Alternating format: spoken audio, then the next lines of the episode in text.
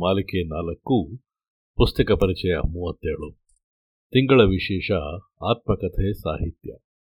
ಪುಸ್ತಕದ ಹೆಸರು ಸಮಸ್ಯೆಯ ಸುಳಿಯಲ್ಲಿ ಜೀವನಾನುಭವ. ಲೇಖಕರು ಶ್ರೀಮತಿ ರೇವತಿ. ಅಭಿಪ್ರಾಯ ಶ್ರೀವತ್ಸ ಎಸ್ ವಾಟಿ. ಓದುತ್ತಿರುವವರು ರಮೇಶ್ ಥಳಿ. ಸಮಸ್ಯೆಯ ಸುಳಿಯಲ್ಲಿ ಜೀವನಾನುಭವ ಎಂಬ ಆತ್ಮಕಥೆ ಬರೆದಿದ್ದೇನೆ. ಇದು ಆತ್ಮಕಥೆ ಅನ್ನುವುದಕ್ಕಿಂತ ನನ್ನ ಅನುಭವಗಳನ್ನು ಹಂಚಿಕೊಂಡು ಬರೆದಿದ್ದು. ಉದ್ದೇಶ ನನ್ನ ಜೀವನದ ಅನುಭವಗಳು, ನನ್ನ ಕಥೆ, ನನ್ನ ತಾಯಿ, ಅಜ್ಜಿ, ಇನ್ನಿತರ ಹೆಂಗಸರಂತೆ ಅಲ್ಲ. ನನ್ನ ಜೀವನ ಒಂದು ವಿಶೇಷವಾದದ್ದು, ವಿಶಿಷ್ಟವಾದದ್ದು, ಎಲ್ಲವೂ ಸರಿ ಇದ್ದು ನನ್ನ ದೈಹಿಕ ತೊಂದರೆಗಳು, ಹೆರಿಗೆ ತೊಂದರೆಗಳು, ತಪ್ಪು ಚಿಕಿತ್ಸೆಗಳು, ಅತಿಯಾದ ಔಷಧಿ ಪರಿಮ ಪರಿಣಾಮ ಇವುಗಳಿಂದ ಬಹಳಷ್ಟು ತೊಂದರೆಗಳನ್ನು ನಾನು ನನ್ನ ಮನೆಯವರು ಅನುಭವಿಸಬೇಕಾಯಿತು. ಇಲ್ಲಿ ಯಾರ ಬಗ್ಗೆಯಾಗಲಿ ಯಾವುದರ ಆಗಲಿ ದೂರಲೆಂದು ಅಲ್ಲ, ನಮ್ಮ ನಮ್ಮ ಕರ್ಮಾನುಸಾರ ವಿಧಿ ನಿಯಮದಂತೆ ನಡೆಯುತ್ತಿರುತ್ತದೆ. ಅದಕ್ಕೆ ಕೆಲವರು ಪಾತ್ರಧಾರಿಯೇ ಆಗಿರುತ್ತಾರೆ. ಅದೆಲ್ಲ ಅನುಭವಿಸಿದ ನಂತರ ನನಗೆ ಸಿಕ್ಕ ಸಾರ್ಥಕ್ಯದ ಅನುಭವ, ಅನುಗ್ರಹ ವರ್ಣಿಸಲು ಸಾಧ್ಯವಿಲ್ಲ. ಈ ಅನುಭವ ಉಂಟಾಗಲು ಏನೇನೋ ಆಯಿತು, ನನಗೆ ಸಾಹಿತ್ಯದಲ್ಲಿ ಆಸಕ್ತಿ ಇರುವುದರಿಂದ ನನ್ನ ಜೀವನವನ್ನು ಅವಲೋಕನ ಮಾಡಿಕೊಂಡಾಗ ಹೊರಗೆ ಸಾಮಾಜಿಕವಾಗಿ ಯಾವುದೇ ಸಾಧನೆಯಾಗಲಿ ಜನಪ್ರಿಯತೆಯಾಗಲಿ ಇಲ್ಲವಾದರೂ ಇಷ್ಟೆಲ್ಲ ಅನುಭವಗಳು, ವಿಚಾರಗಳು ಹಾಗೇ ವ್ಯರ್ಥಗೊಳಿಸಲು ಮನಸ್ಸಾಗದೆ ಸಂಕ್ಷಿಪ್ತವಾಗಿ ಬರೆದಿದ್ದೇನೆ. ಬರೆಯಬೇಕೆಂದು ಬಹಳ ದಿವಸದ ಕನಸು. ಬರೆಯಲು ತೊಡಗಿದಾಗ ಯಾವುದೇ ಪೂರ್ವ ತಯಾರಿ ಇರಲಿಲ್ಲ. ಊರಿನ ವಿಷಯವಾಗಲಿ, ಅದನ್ನು ಪರಿಚಯಿಸುವ ಇನ್ನಿತರ ಯೋಜನೆಗಳಿರಲಿಲ್ಲ.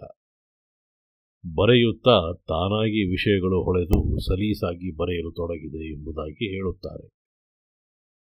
ಪುಸ್ತಕದಲ್ಲಿ ಲೇಖಕಿ ಬೆಳೆದು ಬಂದ ಹಳ್ಳಿಯ ಜೀವನದ ಸಾಂಸ್ಕೃತಿಕ ಮತ್ತು ಅಲ್ಲಿನ ಸಂಪ್ರದಾಯ, ಅಲ್ಲಿಯ ಹಬ್ಬಗಳು ಮತ್ತು ತಮ್ಮ ಮನೆಯಲ್ಲಿ ಶಿವರಾತ್ರಿ ಹಬ್ಬದ ವಿಶೇಷತೆ, ಚರಂತಿ ಮಠ, ಆ ಮಠದವರು ಪ್ರತಿದಿನ ಹೋಳಿಗೆ ಊಟ ಹಾಕಿ ಬಾವಿ ತೆಗೆಸಿದ್ದು, ಊರಿನ ಜನ ಬಾವಿ ನೀರು ಒಯ್ಯುವುದು ಹೇಗೆ, ಇಲ್ಲಿಂದ ಶ್ರೀಯುತರ ಮುನ್ನುಡಿ, ಸಾಮಾಜಿಕ, ಸಾಂಸಾರಿಕ, ಮಾನಸಿಕ, ಆಧ್ಯಾತ್ಮಿಕ, ದೈವಿಕ ಮುಂತಾದ ಅಂಶಗಳು ಲೇಖಕಿಯ ಮೇಲೆ ಬೀರಿರುವ ಪ್ರಭಾವವನ್ನು ತನ್ಮೂಲಕ ಅವರಿಗೆ ಸಂಸ್ಕಾರ, ವೈವಿಧ್ಯಗಳನ್ನು, ಅದರಿಂದ ಲಭ್ಯವಾದ ಅನುಭವಗಳ ವರ್ಣಮಯ ಛಾಯೆಗಳನ್ನು ನಾವು ಮನಗಾಣಬಹುದು.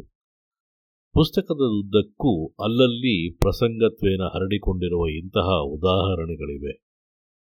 ಗ್ರಾಮೀಣ ಸಮಸ್ಯೆಗಳು, ಅಲ್ಲಿನ ಬಯಲು ಶೌಚದ ಹಾಗೂ ಗ್ರಾಮ ಪಟ್ಟಣ ನಗರಗಳಲ್ಲಿನ ಶೌಚದ ಸಮಸ್ಯೆಯ ಮುಖ್ಯ ಮುಖಗಳು ಮತ್ತು ಪ್ರಾಣಿ ಹಿಂಸೆ, ಗ್ರಾಮೀಣರಿಗೆ ಬಹಿಷ್ಕಾರ ಗ್ರಾಮೀಣ ಮದುವೆ ಕ್ರಮ, ಅಂದಿನ ಆಕರ್ಷಣೆಯಾಗಿದ್ದ ಸಿನಿಮಾಗಳು ಇತ್ಯಾದಿಗಳ ವರ್ಣನೆ ಮನಸೆಳೆಯುತ್ತದೆ. ಇನ್ನು ಸ್ತ್ರೀಯರ ಕುರಿತಾದ ಸಮಸ್ಯೆಗಳನ್ನು ಸ್ತ್ರೀಯಾಗಿ ಗಾಢವಾಗಿ ಚಿಂತಿಸಿ ಪುಸ್ತಕದಲ್ಲಿ ಅಳವಡಿಸಿದ್ದಾರೆ. ಈ ಹಿನ್ನೆಲೆಯಲ್ಲಿ ಮಗುವಿನ ಆಯ್ಕೆ ಹೆರುವವಳದೇ ಆಗಿರಬೇಕು ಎನ್ನುವ ಅವರ ಅನುಭವಪೂರ್ವಕ ಚಿಂತನಾ ವೈಖರಿ ಗಮನಾರ್ಹವೆನ್ನಿಸುತ್ತದೆ.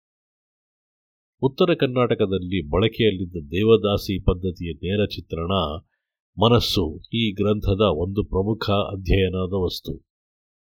ಲೇಖಕಿ ಒಂದು ಕಾಲದಲ್ಲಿ ಆರೋಗ್ಯದ ಜೊತೆಗೆ ಮೆಟಬಾಲಿಸಮ್ ಅನ್ನೇ ಕಳೆದುಕೊಂಡು ದೈಹಿಕವಾಗಿ ಜರ್ಜರಿತಳಾಗಿ, ಮಾನಸಿಕವಾಗಿ ಕುಗ್ಗುತ್ತಾ ಕ್ರಮೇಣ ದೇಹವು ಯಾವುದೇ ಕಾರ್ಯಕ್ಕೂ ಸಹಕರಿಸದೆ ನಿರುಪಯುಕ್ತ ಆಗುತ್ತಾ ಇನ್ನೇನು ಈಕೆ ಕೈಬಿಟ್ಟು ಹೋಗುತ್ತಾಳೆ? ಎಂಬುದಾದದು ಒಂದು ಹಂತ.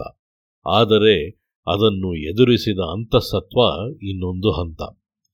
ಸಮಸ್ಯೆಯ ಸುಳಿಗೆ ಸಿಕ್ಕಿ ಪಾರಾಗಲು ಹಾತೊರೆಯುವಾಗ ನನ್ನ ದೇಹದಲ್ಲಿ ಜೀವ, ಪ್ರಾಣ, ಧೈರ್ಯ, ಜ್ಞಾನ ಅರಿವು ತುಂಬಿದೆ ಎಂಬ ಆತ್ಮವಿಶ್ವಾಸವು ಮುಳುಗುವವನಿಗೆ ಹುಲ್ಲುಕಡ್ಡಿಯ ಆಸರೆ ಸಿಕ್ಕಿದಂತಾಯಿತು. ಯೋಗಾಭ್ಯಾಸ, ಧ್ಯಾನ ಎಂದರೇನೂ ಗೊತ್ತಿಲ್ಲದೆ ಗುರುವಿನ ಮಾರ್ಗದರ್ಶನ ಇಲ್ಲದೆ ಆಗ ಆದ ಅನುಭವದಿಂದ ತನ್ನದೇ ಕ್ರಮದಿಂದ ಸಾಧನೆ ನಡೆಸಿ, ಆನಂತರ ಓದಿದ್ದು ಧ್ಯಾನದಿಂದ ಮನಸ್ಸು ಮತ್ತು ದೇಹ ಎರಡನ್ನೂ ನಿಯಂತ್ರಿಸಬಹುದು ಎಂಬ ಆತ್ಮವಿಶ್ವಾಸದಿಂದ ಸುಪ್ತ ಮನಸ್ಸಿನ ಆಂತರಿಕ ಶಕ್ತಿಯನ್ನು ಊರ್ಜಿತಗೊಳಿಸಿಕೊಂಡಿದ್ದಾರೆ. ಧ್ಯಾನದಿಂದ ಸಕಾರಾತ್ಮಕ ತರಂಗಗಳ ಉತ್ಪಾದನೆಯಾಗುತ್ತದೆ ಎಂಬ ಸಾಧನಾಜನ್ಯ ನಂಬಿಕೆ, ಋಣಾತ್ಮಕ ಅಂಶಗಳ ವಿಸರ್ಜನೆ, ಧನಾತ್ಮಕ ಅಂಶಗಳ ಪುಷ್ಟೀಕರಣ ಇವುಗಳಿಂದ ಧ್ಯಾನದ ಮೂಲಕ ದೇಹಶುದ್ಧಿ ಕಾರಣ ಸಾಧ್ಯತೆಗಳನ್ನು ಅನುಷ್ಠಾನಗೊಳಿಸಲು ಯತ್ನಿಸಿದ್ದಾರೆ. ಮುಖ್ಯತಃ ತನ್ನ ಮನಸ್ಸಿಗೆ ತಾನೇ ಅಧಿಸೂಚನೆ, ಅಂದರೆ ಸೆಲ್ಫ್ ಇನ್ಸ್ಟ್ರಕ್ಷನ್ಗಳನ್ನು ನೀಡುತ್ತಾ ದೈಹಿಕ, ಮಾನಸಿಕವಾಗಿ ಬಲಗೊಳ್ಳುವಿಕೆಯ ಬಗ್ಗೆ ಅಲ್ಲಲ್ಲಿ ಅವರು ಮಾಡುವ ಪ್ರಯೋಗಗಳು ತತ್ಪರಿಣಾಮವಾಗಿ ತನ್ನ ಮಾನಸಿಕ, ದೈಹಿಕ, ಮನೋದೈಹಿಕ, ಅಂದರೆ ಸೈಕೋಫಿಸಿಕಲ್ ಆರೋಗ್ಯವನ್ನು ಸಾಧಿಸುತ್ತಾ ಹೋಗುವಿಕೆಯ ಚಿತ್ರಣದಲ್ಲಿ ಅದರ ಹಿಂದಿದ್ದ ಆತ್ಮಶಕ್ತಿಯ ಪ್ರಭಾವ ನಮ್ಮನ್ನು ಚಿಂತನೆಗೆ ಹಚ್ಚುತ್ತದೆ.